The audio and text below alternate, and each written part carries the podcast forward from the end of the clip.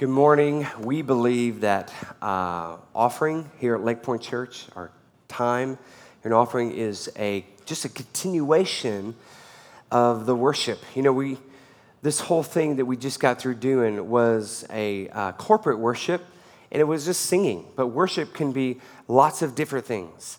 And in fact, in uh, the first part of uh, Romans chapter 12, it talks about let your life be your worship. Offer your bodies as a living sacrifice, as an act of worship. So even uh, what we live our lives Monday through Friday uh, is an act of worship, and how we act and how we treat others is an uh, is an outward expression of what God is doing in our heart. Well, uh, I just want to say um, that you guys are here today for a purpose and for a reason. Cliff just got through sharing it with you. But I believe that God has got us on a road to grace uh, as He prepares in our hearts for Easter. Now, as you know, Easter is um, a, a, huge celebration uh, for the body of Christ. And, uh, and so we don't take that lightly. We know that there's lots of people that will come to church on Easter. And, uh, and, and you might be, uh, you know, some of those people. You might be saying, you know, I'm just going to come coming around here, kind of, kind, kind of getting close to Easter, and that's cool, and that's everything. Maybe you are sitting here, and you used to be uh, sort of maybe those CEOs, those, those Christmas and Easter only uh, sort of attenders, all right, those CEOs. And then, but now you find yourself just being attracted to what God is doing in your heart. And you're here, you're getting in, involved in what God is doing. Uh, in this road to grace, we're here in week two. And basically, I felt led by, by God, by the Holy Spirit, as I spent some time with Him, to walk down this road of grace. Uh, and, uh, and so last week we, uh, we sh- I shared with you um, about a story about grace, of how God stoops. Because God does stoop, as, as we have found in the story of the woman caught in adultery. This woman was brought to him by the teachers of the law and by the Pharisees, and they wanted to trap Jesus, and they put this woman right in the middle of the temple when Jesus was teaching some of his followers. And the teachers was like, All right, law of Moses said we got to stone her. What do you say? What say you, Jesus? And uh, of course, Jesus said very little in that. In fact, he, he wrote probably wrote more in the dirt there on the ground than what he actually said uh, to, to, this, uh, to this woman and also to the crowd and to uh, those teachers. And so, but we find is that God stoops. Jesus, as a form of God, God in the flesh, he stooped down to the level of the woman, even lower, wrote in the dirt and it's the only sermon he ever wrote, okay? Didn't write any others. And so he stooped down to her level. He says, You who are without sin, cast the first stone. As big stones begin to drop, thud, thud, thud. And to all that's left was just a circle of stones. And Jesus said to the woman, Where are your accusers? Where are your accusers because I, I don't accuse you. Now go and sin no more. You know, Jesus proved right there that, that he, is, he is our advocate, not our accuser.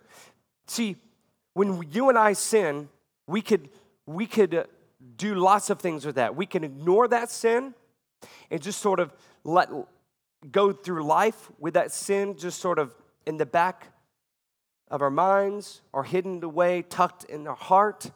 And we can walk through this life with that sin. And we can let the condemnation of sin by the accusers, but the great accuser is Satan himself. We, we've all had the great accuser give us thoughts in our mind, uh, haunt us at night, keep us up at night by our, our, our past, by our sin, by our shame. And so, if we're listening to our accuser, our accuser is there with condemnation. Condemnation leads to regret. And you try to make up that regret by doing good things, and you realize those good things are very shallow. We talked about that in, a, in our last sermon series called Starting Over Living with Beyond Regrets. But Jesus is quite opposite. Jesus is there as our advocate, and instead of condemnation, because makes it very clear I did not come into the world to condemn the world, but so the world might be saved. That's John 3 17. I didn't come into the world to condemn. Now, so what Jesus does as an advocate and as the Holy Spirit does, provides conviction. Now, conviction is different from condemnation. Condemnation tells you how sorry of a person you are. That's what condemnation does. It puts sin and puts shame on you and regret. Conviction is a little check in your spirit or your heart saying, uh, that was wrong. You're not a, you're not a bad, shameful, stupid, idiot person. Just made a mistake. And so that is conviction. And so Jesus with the story of the, of the uh, woman caught in adultery, he did not hide her sin. He said, Go and sin no more. There's sin. And so there's conviction that goes into her heart. And then, so what conviction does, it leads to confession and repentance. See, that's how you and I can deal with the sin in our life. We confess that sin to the only one who can forgive that sin because of his sacrifice on the cross.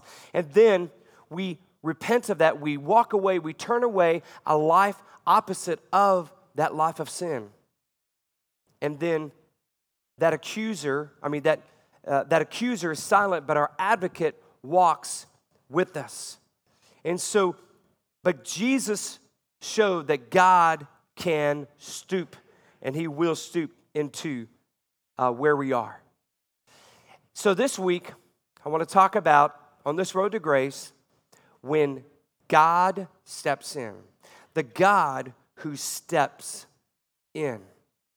You and I will, uh, will make some mistakes. You know, there, there, are, there are sins that you and I um, don't even know we're going to commit. But God knows. He holds time in His hand, He's already there. And the amazing thing about it, He's already forgiven you. He's already forgiven you. Father, forgive them of their sins.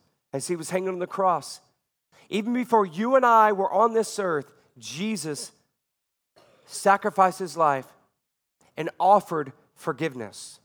Now, obviously, we have a part in to believe in that sacrifice and accept him as Lord and Savior, give our life to him, follow after him, confess our sin, and try to live a righteous life.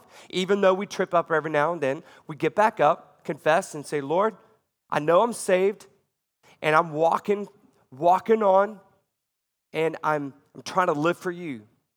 But Jesus has already offered that forgiveness of your sin on the cross. So there are some things that God knows that we're going to do. God knows our actions even before we commit them. Um, and stepping in at just the right moment to show His grace. So, last week talked about again, sin was committed. Jesus knows about it. He's not there as an accuser, but as an advocate, recognizes the sin and encourages and empowers her and us to live a life without sin. Go and sin no more. This week, it's all about before we make that act of sin, before we actually do the act. There was a movie that came out several years ago, and uh, you may have seen it, starring Tom Cruise. It's called Minority Report. And uh, I, I, it's a great movie, great storyline. And uh, this Minority Report, it was set in the year 2054. And uh, in this movie, it talks about um, a, a crime unit that was put together based upon uh, three individuals, sort of superhuman individuals who could look into the future. And, and, and they were called precogs. And so these, uh, these three individuals, they were kind of hooked up to monitoring systems, and whatever they could see uh, acts of violence and, um, and crimes that could happen even before they would happen, just to see it to the future a few moments before it happened. And so the pre crime division, that the character of Tom Cruise played, uh, their job was to uh, take what was on the screens, the monitors from these, uh, from these precogs, and to try to find, with the clues, where the crime was going to take place. Very interesting movie. And with that, uh, they were able to, uh, in most cases, be able to identify uh, where the crime would take place, and they would just have a few moments to helicopter in and, uh, and rappel down and barge in to where the crime is going to happen and prevent it from happening before it takes place. All about pre crime. Very fascinating movie. Well, before this movie came out, Jesus actually used pre crime himself. So, this whole idea of pre crime is not something new in this fictitious movie, but it's something that, uh, that Jesus actually used, and he stepped in at just the right moment to stop a man named Saul from causing more murders of Christians. So, Saul, and if you're familiar with, um, with the uh, New Testament, many of y'all will, will remember that Saul was a teacher of the law. He was a, he was a Pharisee, and he was sort of a, a rising star. He moved up the ranks at a young age, and he was, um, was someone who was very passionate about people following the Jewish rules and the Jewish laws. Not only did the Jews have, have the, uh, the, the, commandments and the Torah, which is the first five books of the, of the Bible, but the Pharisees over the years have made these man made guidelines that the Jewish people had to, had to follow. And so it was their job to make sure the people followed those rules. It was really to the point to where the Pharisees and the teachers of the law had control over people. They were the rulers of the land until Jesus came and threatened their very existence, threatened their power, Jesus, Son of God, God in the flesh, came down with a new way of forgiveness of sin, a new law, and that was the law of love, the law of forgiveness, and that was believe, it upon, believe upon me and you will be saved. Totally different than what the Pharisees and the teachers of the law were, were, we're all about. And so uh, Saul sought to make sure people knew that. Well, there was a time when, uh, uh, when Stephen, a, a disciple of Jesus Christ, was talking in front of the teachers of the law because they brought him in, they were questioning him, and uh, they, were, they were telling him, Look, you're, you're telling about this Jesus you know, this is after Jesus died and rose again and was ascended up into heaven. And Stephen was still talking about Jesus because the church was exploding in growth and the Pharisees couldn't stop it. So they brought Stephen in, and Stephen was talking. And uh, we're going to pick up there in Acts chapter 7, verse 57. At this, they, the Pharisees, cover their ears and yelling at the top of their voices, they all rushed at him, Stephen, dragged him out of the city, and began to stone him. Meanwhile, the witnesses laid their coats at the feet of a young man named Saul. While they were stoning him, Stephen prayed, Lord Jesus, receive my spirit. Then he fell on his knees and cried out, Lord, do not hold this against, sin against him. When he had said this, he fell asleep. He died. So we see what role Saul plays in that scene, and even in the next chapter. Uh, next chapter, uh, 8, verse 1 and 3. And Saul approved of their killing him. On that day, a great persecution broke out against the church in Jerusalem, and all except the apostles were scattered throughout Judea and Samaria. Godly men buried Stephen and mourned deeply for him, but Saul began to destroy the church, going from house to house. He dragged off both men and women and put them in prison. So Saul was after believers. He was there approving of the stoning of Stephen. And so he, he not only went after Christians in Jerusalem, he even was so passionate. He was like, okay, they're being scattered. They're going further outside of the city. And wherever they're going, I'm going to follow them, them and I'm going to punish them. Evil man. So you see this in Acts chapter 9, the next chapter, verse, 9, uh, verse 1 and 2. Meanwhile, Saul was still breathing out murderous threats against the Lord's disciples. He went to the high priest and asked him for letters to the synagogues in Damascus, so that if he found any there who belonged to the way, they weren't even called Christians yet, just belonged to the way, whether men or women, he might take them as prisoners to Jerusalem. So Saul hates Christians. He's and these people that followed the way so much he was going outside of the country of Israel, of the nation of Israel, and going to where these people are and persecuting them, putting them into prison, and even sometimes killing them. Do you, uh, do you think this is a pre crime? Yeah. He's out getting, getting letters to, uh, uh, from the high priest so he can go to the synagogue and find out who are these people who are registered in the synagogues and who have now turned to the way. I'm going to find them. He was very intentional. You know, these, these people have done nothing wrong, they're just following Jesus. But Saul is about to commit a crime in the eyes of God.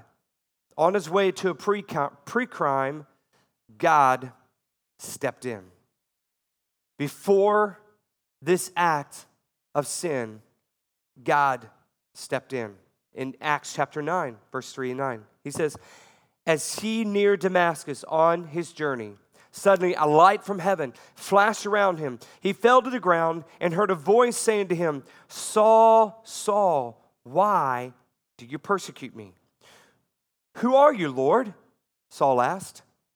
I'm Jesus who you are persecuting, he replied. Now get up and go into the city, and you will be told what you must do. The men traveling with Saul stood there speechless.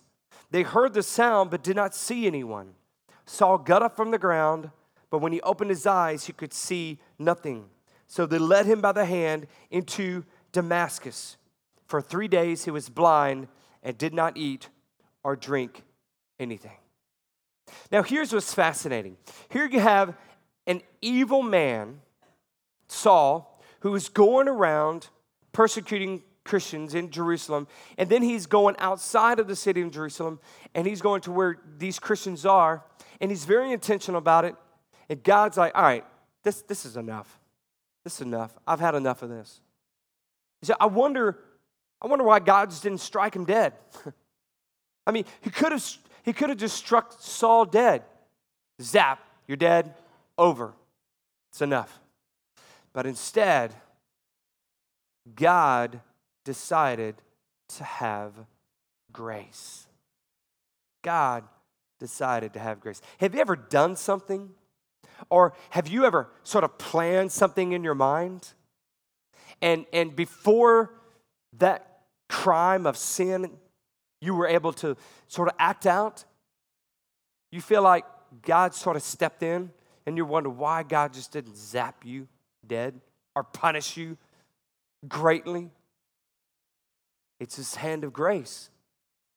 God steps in before you have a chance to commit that crime of sin. You know, Saul did have some negative outcomes of that encounter with Jesus. As it said in where we just read, Saul was blinded for three days. Couldn't see. He had to be led by other people to Damascus. He, he, was, uh, he was dependent on other people. You know, I can't help but think of our story as it relates to Saul. How many times has God stepped in on our way to a pre crime before we do an act of sin? He's rare, He's there ready to step in with grace. And you know, when it happens, it may not feel good or be fun when God steps in, but his actions will often save us from our own stupid ways. And that is grace. You may be sitting here thinking, again, of a time that you planned something in your mind. Maybe you planned out something with some buddies, some friends of yours, and you were going to do something, and God stepped in and saved you from doing something stupid. Give me some examples. On your way to the liquor store, God may allow you to wreck your car because He knows the liquor you're about to purchase and consume mixed with the car you're driving will forever affect your life and the life of others. Yeah, you may curse God because you wrecked your car, but He doesn't care because He just saved you with His grace. He stepped in. Or God may step in while you're on your way to a hotel room with the woman you just met. Even though your wife may never know, God sees the pre crime. That hotel fire alarm did not go off by accident just five minutes after entering that hotel room. That alarm woke up your spirit and reminded you of the great family God has given you. You may be rude in telling the woman it's over, but who cares? You just experience God's alarming grace. Or, and yes, God could even step into our darkest thoughts that lead us to the garage for a rope that will end it all. While climbing the ladder, God steps in with a phone call from your mom. She calls to apologize for the way she reacted earlier and tells you she loves you and she can't live this life without you. Yeah, she may never know what you tried to do, but God has your number. And He knows how to get in touch with you. By the way, His number is 77 G R A C E. You may say these things never happen. I'm here to tell you they happen all the time. There's lots of stories. In fact, there are times God may have stepped into your life before you had a chance to follow through with something that was going to be damaging to you or to others, and God stepped in, and you may not even, even realize it. I'm here to tell you they happen all the time, just like the story of, of Kimberly Henderson. Kimberly Henderson is a 26 year old aspiring singer who drove herself to an abortion clinic where she prepared to end her pregnancy. In her testimony, Kimberly stated, as quoted, People remember dates for birthdays and anniversaries. Well, this date of March 17th, 2015, is forever burned in my brain and my heart. It's a day that I will ne- that I will always remember, and I will remember every single detail of that day. This South Carolina native recalled sitting in the clinic for seven hours while she cried her eyes out, internally debating whether an abortion was the best path forward. With small kids at home and a cheating boyfriend, Henderson said she was conflicted. I kept telling and giving myself every reason to go through with this, even though I did not believe in it. Henderson wrote this in her testimony, but my heart was heavy. I felt like I was about to make a horrible, horrible decision, and God was giving me signs to not do it. She, she recounted some of the events that unfolded that day, problems and difficulties that she believes were the result of God trying to send her a message that giving, that having the abortion wasn't what he wanted for her life. As she sat in the waiting room, she prayed for God to give her a sign that would lead her to the exit door of the office. And then something else happened a tiny occurrence that had a major impact. Kimberly stated this in her testimony as quote, "The lady called me to the clinic's desk it's the last step before you go back. I fumbled through my wallet to find my driver's license, and out fell a card given to me by a married couple Saturday night when I was working. It had their church name on it, and on the back was a common verse. That Bible verse in Isaiah chapter 41, verse 10. And it read, Don't be afraid, for I am with you. Don't be discouraged, for I am your God. I will strengthen you and help you, and I will hold you up with my victorious, righteous right hand. It was at that moment that Kimberly Henderson said she knew God was speaking to her. She walked out of the clinic, decided to keep her baby, which she later named Vaida Everly. Her testimony about the abortion clinic visit has affected thousands of other young pregnant women. In fact, you could even watch a YouTube video of, uh, of Kimberly Henderson, and it, and it had like six or seven million views of her singing to her baby girl. She was actually uh, a, uh, a contestant, a finalist on the uh, American Idol, and she's actually being, being looked at by record companies. We have a picture here of Vaida. Look at that precious girl. Does God step in? You better believe it. God steps in before we have a chance to commit whatever crime we're about to commit, whatever sin we're about to commit. He steps in. This, this little girl and the other countless of children who God saved because they read the testimony of Kimberly Henderson is God stepping in by his grace. As we see the rest of Saul's story, the initial encounter with God stepping in to rescue Saul, yes, it had some negative effects, but God would open his eyes. God spoke to a strong believer there in Damascus named Ananias. Ananias was praying, and, and God spoke to Ananias in a vision, saying, Ananias, Ananias. Ananias said, Yes, Lord. Said, I, I've got a job for you. I, I've got this address for you. I want you to look it up, and I want you to walk to this house. I want you to go to this house because there's a man named Saul who is there, who is there right now and he's blind, and I need you to go heal him. And Ananias at first was like, Are you kidding me? That's Saul, the one who is giving out murderous threats to Christians.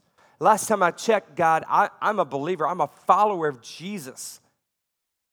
But if you say go, I will go. You can Read this encounter right here in Acts chapter 9, verse 17 through 19. Then Ananias went to the house and entered it. Placing his hands on Saul, he said, Brother Saul, the Lord Jesus, who appeared to you on the road as you were coming here, he sent me to you so that you may see again and be filled with the Holy Spirit.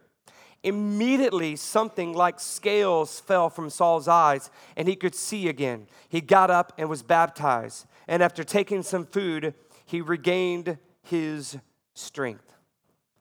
Saul later changed his name to Paul and became the most outspoken and passionate messenger for Jesus and the Christian life. Paul brought the gospel to the world outside of Jerusalem, which was God, God's ultimate plan, and he wrote most of the New Testament. God stepped in. Using pre crime, God stepped in, Jesus stepped in and saved him through his grace. And by his grace, he changed the world. Let me ask you a question Is God stepping in and you're not realizing it? Is God stepping in into an area in your life? Has he been communicating with you about something you should not be doing? But his signs to you are just being ignored. You know, if we continue to ignore his signs, God is able to speak louder. I've personally seen, seen God speak stronger to get my attention and to get the, get the attention of others. When I was in high school, my, my father was a truck driver, but he was also a man who wasn't following Christ. And he wasn't following the Lord. And so I asked God to speak to him. And so after several months of just feel like God's talking to him, and I kept, kept inviting him to church, and he wouldn't come and everything, I asked God to speak louder, and he did. On an icy road in Colorado, his truck and trailer jackknifed, throwing him outside of the wind, windshield. Truck flipped over him. He was hospitalized for a few days. God spared his life, but God woke him up. And at that time in his life, he, he, he went back to the Lord. And so I believe that God does speak louder if we just will continue to ignore his signs. But as, as he does speak and as he does step in by his grace, initially it may feel like it hurts just a little bit. Just like Paul experienced, it does cause a little hurt, but it's better than what, than what God saved you from, what God saved Paul from. Even Paul had to face continuous hurt that he calls his thorn in the flesh. We, we read in Second Corinthians chapter 12. It says this, therefore, in order to keep me from being conceited, this is Paul writing, I was given a thorn in my flesh, a messenger of Satan to torment me. Three times I pleaded with the Lord to take it away from me, but he said to me, My grace is sufficient for you, for my power is made perfect in weakness.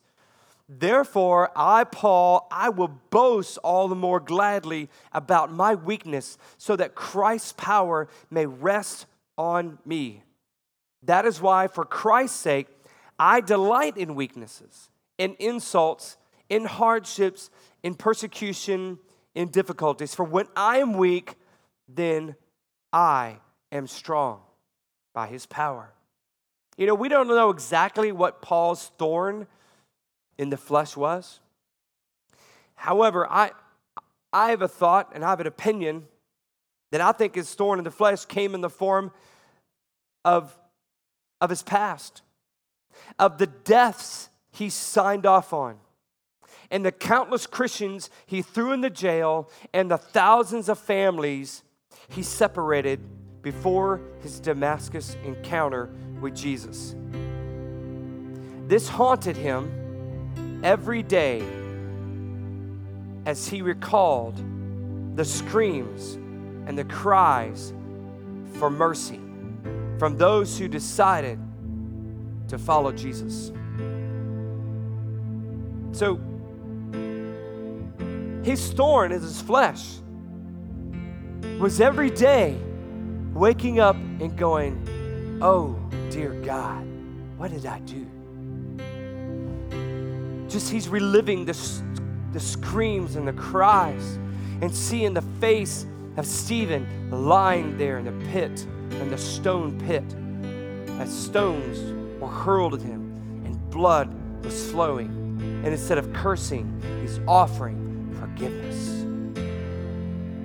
That, I believe, was Paul's thorn in the flesh of him realizing in the past what he's done. Is your thorn the fact that other people know what you were about to do? Is your thorn the damage done to others as you plotted out your pre crime? If it is, let me tell you something. That that is just a thorn. It's not an arrow.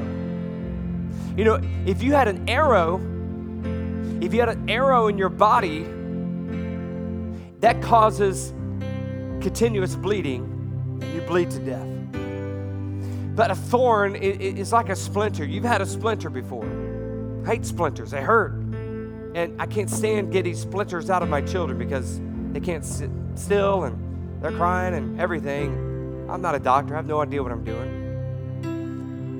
But splinters hurt, but they don't kill you.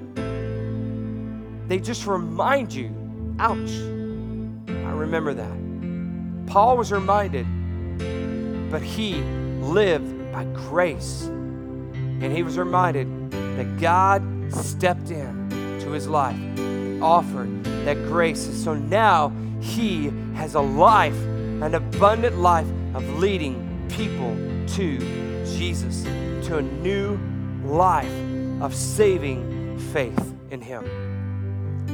So just remember the promise in that previous verse that God's grace is sufficient for you and that his power is made perfect even on your weakest days. So, as we close, let me give you a final thought about God stepping in. When God steps in, He takes your place. Now, this is something I really want you to pay attention to because there are people here today who need to know this. When, when we read back in Acts chapter 9, verse 4 and 5, in that encounter with Saul on the ground with a bright light and Jesus talking to him. It says this He fell to the ground, Saul, and heard a voice say to him, Saul, Saul, why do you persecute me? That is Jesus. You look in the Bible, those words are in red. Saul, Saul, why do you persecute me? Who are you, Lord? Saul asked. I am Jesus, whom you are persecuting. Now, if you think about this, Saul was not persecuting Jesus because Jesus Jesus was already in heaven. He was already ascended and he's sitting at the at the right hand of God on his glorious throne. He was persecuting Christians. He was persecuting people and killing people who followed after Jesus. He wasn't, he wasn't persecuting Jesus. But according to this, Jesus, Jesus said he was. Saul, you're persecuting me. Because here's what God does. When God steps in, when God steps in, he takes your place. When you feel like in your life, just like the, the adulterous woman, not only does God stoop for you, God takes your place. God takes your place. He's persecuting. He's, he's being persecuted. And so, as you think about your life, and as you think about times in your life that you feel like, man, I'm just, I'm being persecuted here Jesus is the one who's actually being persecuted. And if you're sitting here thinking, you know, I've got these things that I'm doing, and God's been stepping in, and I've not been listening. And I've been planning these things out. And I know that I shouldn't be doing that. I shouldn't be planning those things out. You know, as even as parents, Suzanne and I, we uh, we get a chance to kind of have a pre-crime session in our own life, and with even in our own family. You know, sometimes whether it be looking at one of our kids' phones, you know, or or, or overhearing conversations, we can kind of see some of the things they may be planning. and guess what we do as parents? We step in we step in with grace. And before something is about to go down, we step in. Yeah, we snoop. Yeah, we look at phones. We put the whole NSA wiretapping to shame as parents. That's okay because we do it in love. And we say, no, this is not going down. We're stepping in. We do it because we love them and we save them by our grace and our love. And that's what God does. God knows your God has access to your phone. God has access to your internet history. God has access to your conversations. God knows what's in your heart, what's in your mind. God knows what you're, what you're planning. He's trying to step in. It, it may have a little thorn, it's not an arrow. It may have a little thorn, but it's going to be better than what the results and the outcome that's about to happen if you follow through with this. Whatever that is. So I want you to respond in this way.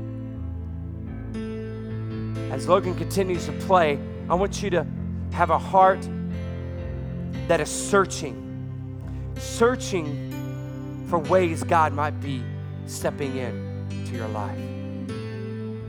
So, just with everybody seated, just every head bowed, every eye closed, we're about to we're about to close this up, but I, I got to give you an opportunity to respond.